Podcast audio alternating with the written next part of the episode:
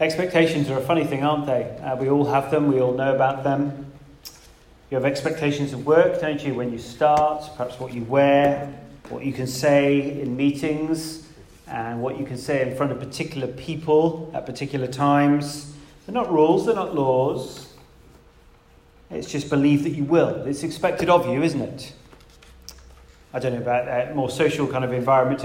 You perhaps have anyone ever turned up to a dinner party or something? You know, gone around someone's house. You're expecting it kind of casual. You kind of play it down. You're in your jeans and t-shirt, and suddenly everyone's there in their kind of tuxedos or something way, way, way along the spectrum from where you are uh, in what you're dressing dressing in. We have funny expectations, don't we?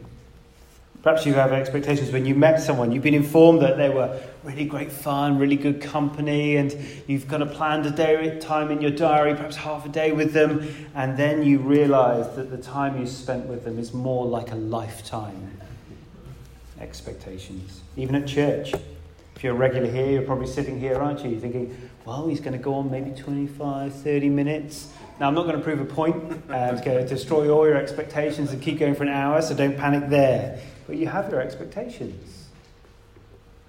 See, Matthew 11, this chapter we looked at last week and again this week, I think it's best understood uh, if we understand the expectations of the time.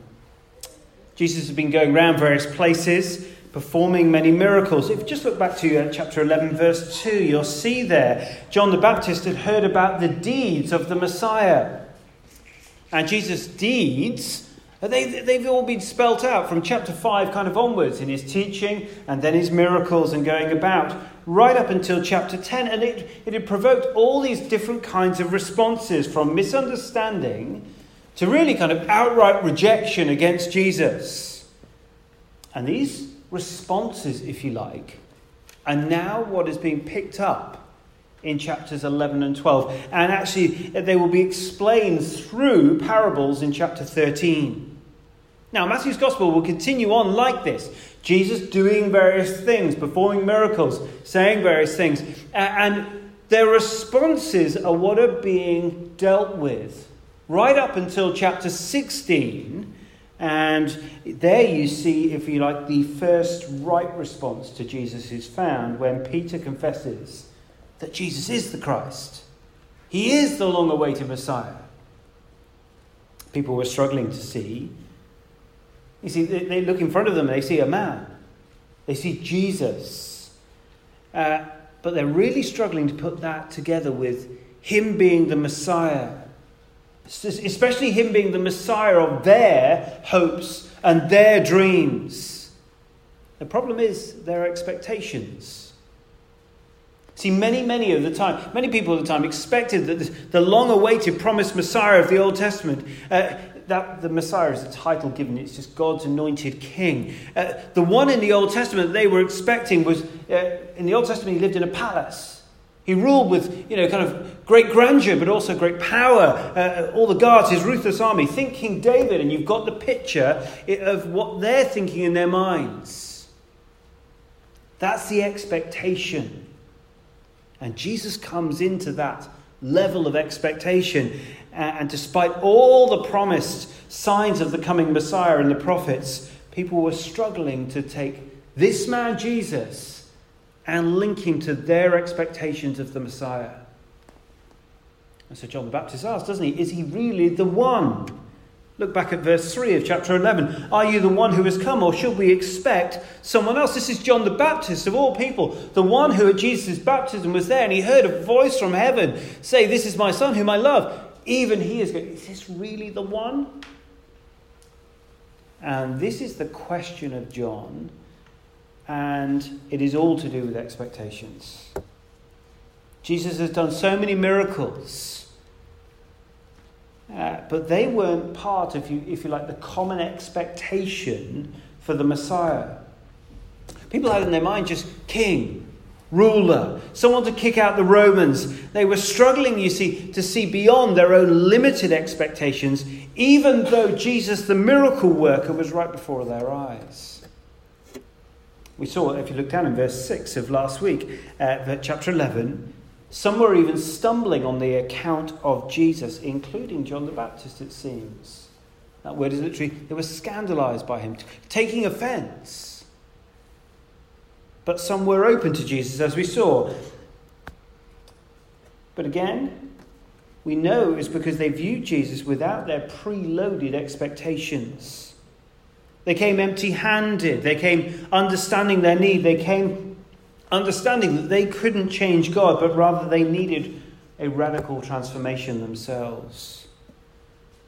And Jesus essentially spends the next a couple of chapters responding to that question from John in verse 3.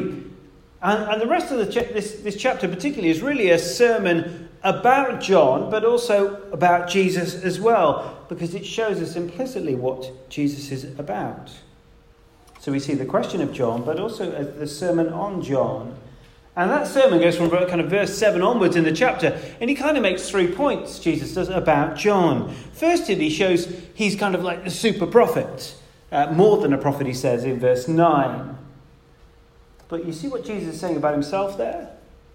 Well, if, Jesus, if John is the more than a prophet, what does that make me? The one whom John is preparing the way for. Again, in verse uh, 11, you see Jesus shows that John is the most righteous, in a sense, the greatest man up to this point. But Jesus is ushering in this new kingdom of God. Now, John may be the greatest of that old uh, order, but what does that tell you about Jesus, the king of the new order? the new kingdom. Third point he makes, he points out that John is kind of like the, the, the new Elijah who's come Uh, as the Old Testament prophet had predicted and the Jews expected. But the new Elijah of, of Malachi 4, which is what, where the prediction comes from, will be the one who prepared the way not for the Messiah, but for God Himself. And what does that tell us about Jesus, therefore? See, Jesus in this three point sermon exalting John the Baptist shows us he's greater than John, not just a prophet, not just the king of a new kingdom. No, he is God himself, now in a human body. And in some ways, well, people had way too high expectations.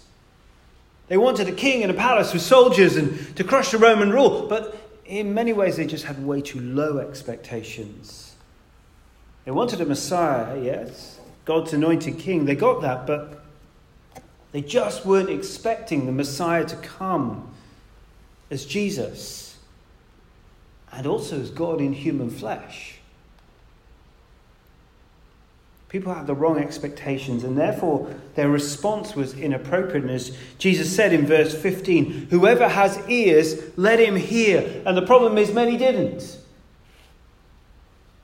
They could hear and see Jesus, but they, they just didn't get it.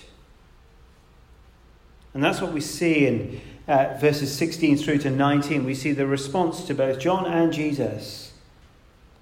Uh, Jesus uses this really quite provocative illustration to show people's skewed expectations and their, if you like, their lack of ears to hear.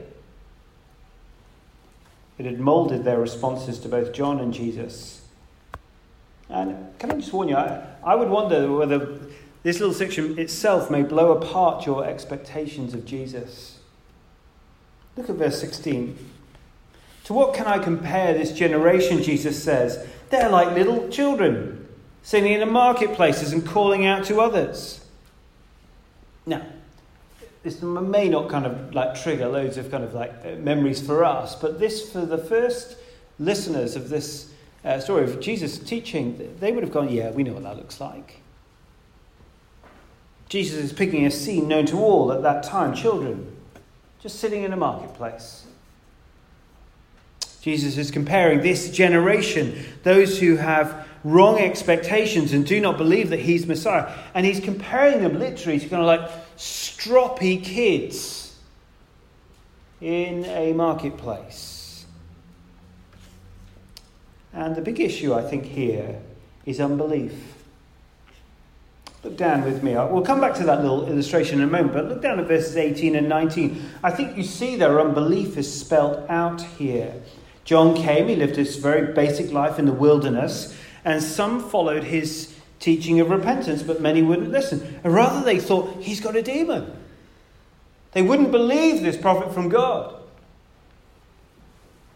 Jesus, as the Son of Man, the eternal ruler, came. He ate and drank quite the opposite of John. Uh, he met with outcasts, the lowly of society. Did they listen? No. Did they believe? No. This generation think he's a glutton and drunkard. It's unbelief. Whatever they see in front of their eyes, they just can't believe it is who it, is, who it really is. That God has sent a prophet uh, and his son himself. Their expectation was that the Messiah would ride into town, would wipe out the Roman rule, would eat with the morally upright and not with those smelly people from the lower classes. And in response to their response, here Jesus is comparing this unbelieving generation to stroppy little children, calling out to passers by in a marketplace.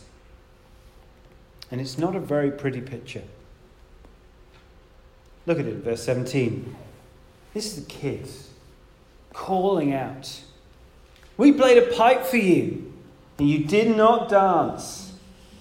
We sang a dirge, and you did not mourn.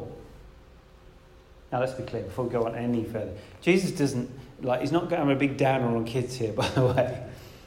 Uh, children love Jesus, Jesus loved children, and Jesus uses many, many positive illustrations uh, about children, that we are to be like children, that is dependent and vulnerable to enter the kingdom of God. That's what Jesus teaches elsewhere. But here, Jesus says there, there is a generation of people. Uh, in fact, you might just say people in general, maybe even you here. He's, here, Jesus says, we relate to God like stroppy little children, calling out to passers by. We played the pipe for you, and you didn't dance. We sang a dirge, and you did not mourn. Now, let me just spell this out. The, the children are kind of playing a game here. They're thinking about the kind of the two major public events that happened within a kind of town like this a, a wedding and a, and a funeral. And you can imagine the children are, you know, they're playing the pipe, the music of the wedding, the celebration, the joyful one. And you can imagine, you know, they play it on the pipe, the tune that everyone would have sung at the kind of local weddings. And they're saying, come on, you guys, dance for us like you would do at a wedding celebration. That is what they expected. That's what they wanted. They're having fun. They're having a bit of a game, aren't they? Get the pipe out, play the wedding tune. Oh, come on, you, come on, dance for us. And then they would sing a dirge. That's like a funeral hymn, if you like. A miserable, sad song. And, uh, and you can imagine the children, oh, we're singing it for you. And, you know, come on, you guys, mourn for us like you would at the funeral. Mourn for us. Again, the children had expectations. They thought they could play, uh, sing a dirge, and everyone would do what they want, be who they wanted to be. And you can imagine, can't you, as they, as they played the pipe and they sang the dirge, uh, these children, as people say, well, shut up, you guys, I'm not going to do that. You, you can imagine them getting more and more stroppy, can't you? As passers by were not doing as they, they were told. They were defying the children's expectations. They weren't being who the children wanted them to be. I think what these kids are doing Basically, they want to be in charge, don't they? They want the passers by to hear the music and the songs that they sing, and, and, like puppets on a string, act in the way that they are determining them to act. And you see what Jesus is saying with this rather provocative illustration? Many people convince themselves that there is something wrong with the Christian faith. In reality, they are like little stroppy children calling out, wanting God the passerby to be under their control, to dance in the way that, that they choose. It's a power issue. And it's true of all of us to a degree. I mean, you may be a Christian here today, but so often we take that retrograde step and act like little stroppy children, don't we? It's hard. Because if Jesus is the Messiah, if he's God in human flesh, then we have to, in a sense, lose all power over our lives. Because as Creator and Lord, He has the authority and the right to rule our lives in every part as He speaks through His word to us. Imagine for a moment you, you go out and uh, there you are. This is totally out of my comfort zone, but here we go. You know, there you go out, and uh, you're at a party. Some tune comes on. Everyone gets up to dance, and there you are, grumpy. You go, I'm not dancing. I don't want to dance to this tune. Which is what we say to God in our unbelief. I'm not dancing to your tune, God. Often those who aren't Christians really struggle with this. Of course they do, because we all do. If that is to you today, then uh, and you're here and you, you're not a Christian, then welcome. It's great that you're here, and it's great that you can come and ask questions. Don't think you're any different to any other, any the rest of us. We struggle with this. We all do. Non-Christians very often they come to uh, to Jesus very skeptically, rightly looking for evidence. And you will never hear me say, Oh, but believe about Jesus. Forget all this kind of stuff. Let's not look at the evidence. Just believe me because I say it's true. No, we've got to look at the evidence. We must do that. But the problem we all face, like we are seeing in our passage today, is that we want Jesus in our way. We want to be in control. And we are like little children telling God to dance to our tune, to be the God we want Him to be. Make my life only merry, please. With success after success, with joy after joy, with only rainbows and unicorns. You know what I mean by that. With these expectations of God and Jesus, do we have any chance as we look at the evidence right in front of our eyes? You see, evidence is there. It's right in front of you. It's on your laps in the Bible, right there. But often in our unbelief, we interpret anything that we see in front of us and we kind of twist it, fashion it uh, to maintain control of our lives, and we end up blaming everyone and everything. It's never our fault. No one understands. And we're like stroppy children calling out, Dance for us, Jesus. Be the Jesus I want you to be. Be the God I want you to be. Mourn for us as we sing a song of a dirge. Uh, do you see the nature of unbelief here? In a moment, Jesus will mention a few towns which he's visited. In each of those, uh, at the beginning, he's performed numerous miracles. He's done uh, just so much healing and proclaiming the good news that he's the king of God's good eternal kingdom. The miracles evidence the power that he has as, as God's king, but did they have ears to hear? Do we? See, the nature of unbelief cannot be rightly understood just in terms of evidence.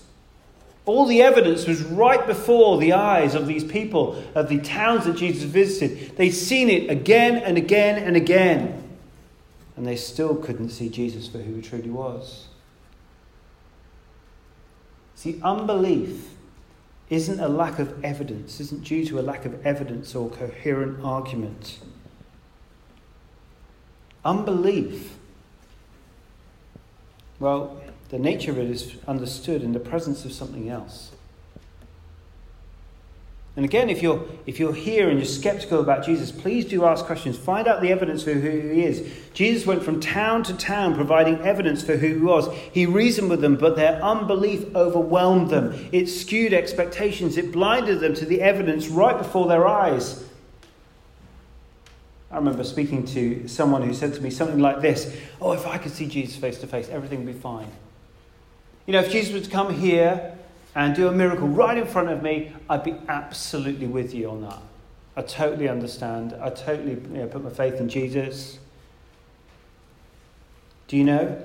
Even when Jesus' closest followers had seen him perform hundreds and hundreds and hundreds of miracles, and it's seen him rise to new life just before he's about to ascend to heaven. If you go right to the last chapter of Matthew's Gospel, Matthew chapter 28, what happens? Verse 16 Eleven disciples went to Galilee, to the mountain where Jesus had told them to go. When they saw him, they worshipped him. That's what you expect. And that's what it says. But the sentence doesn't end there. It says this rather. When they saw him, they worshipped him, but some doubted. They'd seen hundreds and hundreds and hundreds of miracles, evidence after evidence that Jesus is truly the Son of God, the Messiah, God in human flesh. And still, some doubted. See, faith in Jesus is not dependent on evidence, though evidence is important, and it is there abundantly. The problem is not a lack of evidence, there is there's more than enough. The problem is you. And the problem is me. Because our hearts are naturally resistant against God because we want control. We want to play the pipe and choose the songs. And so, what is the remedy? Before we hear the last warning. So, the remedy to unbelief. We've seen John, he'd come, he preached. John was a pretty scary figure, by the way. He got out into wilderness and basically preached hellfire and repentance. Pretty much, that's all he'd done. Jesus had come and preached the new kingdom of grace that was being ushered in. John lived out in a wilderness, eating locusts and wearing some really quite bizarre clothing. He was this kind of austere character of the old age. And Jesus had come, he'd come into the towns and he'd had feasts. He'd been eating and drinking and proclaiming the kingdom, which was about feasting and eternal feasting and joy. And the wonderful thing is that the Christian faith is a tension of those both on one hand, a dirge, if you like. Christianity is utterly the most pessimistic about us as human beings as we cling on to power, wanting control. Therefore, we, we deserve the judgment of God, which John proclaimed, because we ask God to dance to our tune all too often. On the other hand, the Christian faith is, is, is totally optimistic. It's, a dance because uh, it proclaims a message of grace, undeserved kindness from God for those who are willing to relinquish control and trust in Jesus as Lord and Saviour. You see, it's both. These children, unbeknownst to them, are illustrating, if you like, uh, the Christian faith. It's both a dirge and a dance. And that is why this passage wonderfully illustrates why uh, religion, if you like, anything other than the Christian faith, uh, well, it doesn't say anything so strongly as this does here, does it? Religion loves to say, you're okay, just work a little bit harder, contribute a little bit. You're neither a dirge nor a dance. You just need to do your best and contribute what you can. And Jesus says to you, No, I'm sorry, you're nothing and I am everything. Come and dance with me, and let me lead you to eternity in my embrace. The problem is, the difficult thing is, you've got to let Jesus have the pipe. You've got to let Jesus lead you and love you. You've got to let Jesus save you by his grace. And you know what the biggest problem we have with this is? If you're saved by grace alone, and one scholar put it this way, he said, if you're saved by grace alone, there is no limit to what God can ask of you. You see, if if you contributed, like, like every other religion says, uh, look, God or some deity has done this, and, and you need to work very hard to get to this point as well, and you're contributing, well, if you've contributed to your salvation, you can negotiate, can't you? I'll give you this part of my life, but that bit, no, thank you very much.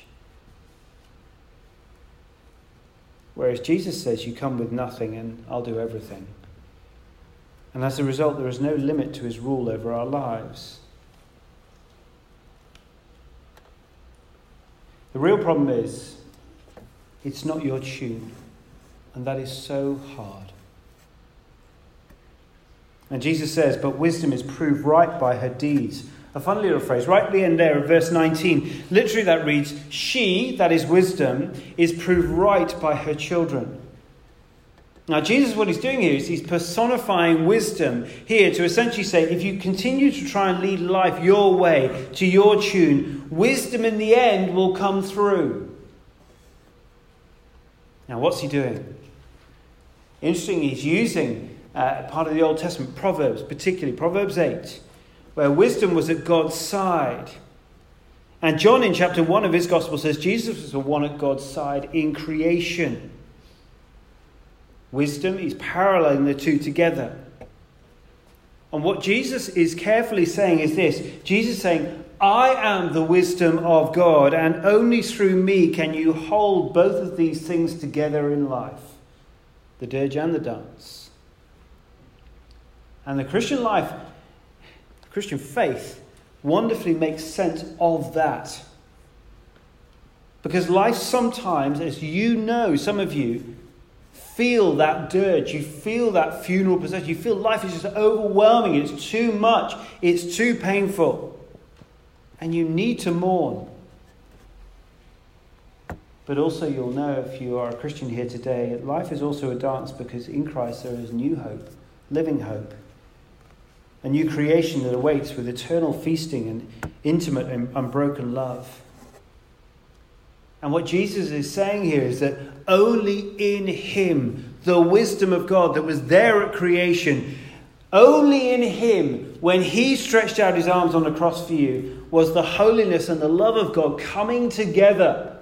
If you like, the dirge and the dance, opening up a way to get through the, the hard times of life to live for that eternal dance in the new creation. See, the remedy of unbelief is simply to come to Jesus, the wisdom of God. Understand that you will be biased. Understand your heart. Know that you hate relinquishing control and power. But know that ultimately the pipe belongs to Jesus, and we have been created to dance to his tune. Our passage ends, and it will be a repeated refrain of Matthew's gospel with a warning the woes on the unrepentant. It's a pretty scary four verses, isn't it? Five verses. Now look at down at down at verse 20 through to verse 24. Jesus denounces uh, the towns which he performed these miracles. We mentioned them already. The people there would not repent. These people had seen so much from Jesus, and they'd heard so much. They'd had the evidence right in front of their eyes about who Jesus was, but their expectations and their stubborn hearts had blinded them. And please, please hear the warning. Respond to the tune that Jesus is lovingly playing here. Choosing, you see, not to respond to Jesus is a frightening prospect. For even the towns that were notorious for doing evil stuff, as you see down there, the Sodoms of this world, they would be better off on Judgment Day than those who had heard and seen again and again and again and who still returned uh, to reject Jesus. Whoever you are here today, please hear this warning because you really, really don't want to be a Bethsaida or a Capernaum. Capernaum was like the central place of Jesus' ministry at this stage. They, they'd seen Jesus so many times, heard him teach, they knew so much, but they wanted Jesus their way, fulfilling their expectations. And it meant they were blind to him of who he was, the Messiah.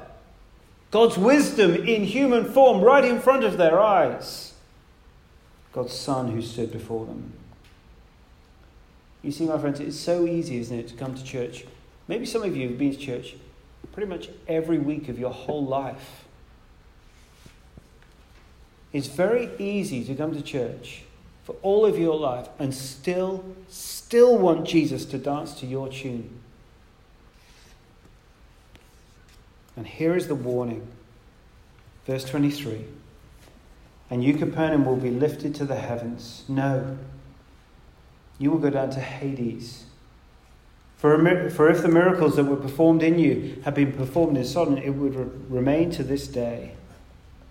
But I tell you that it will be more bearable for Sodom on the day of judgment than for you. Please hear the warning. Let's pray.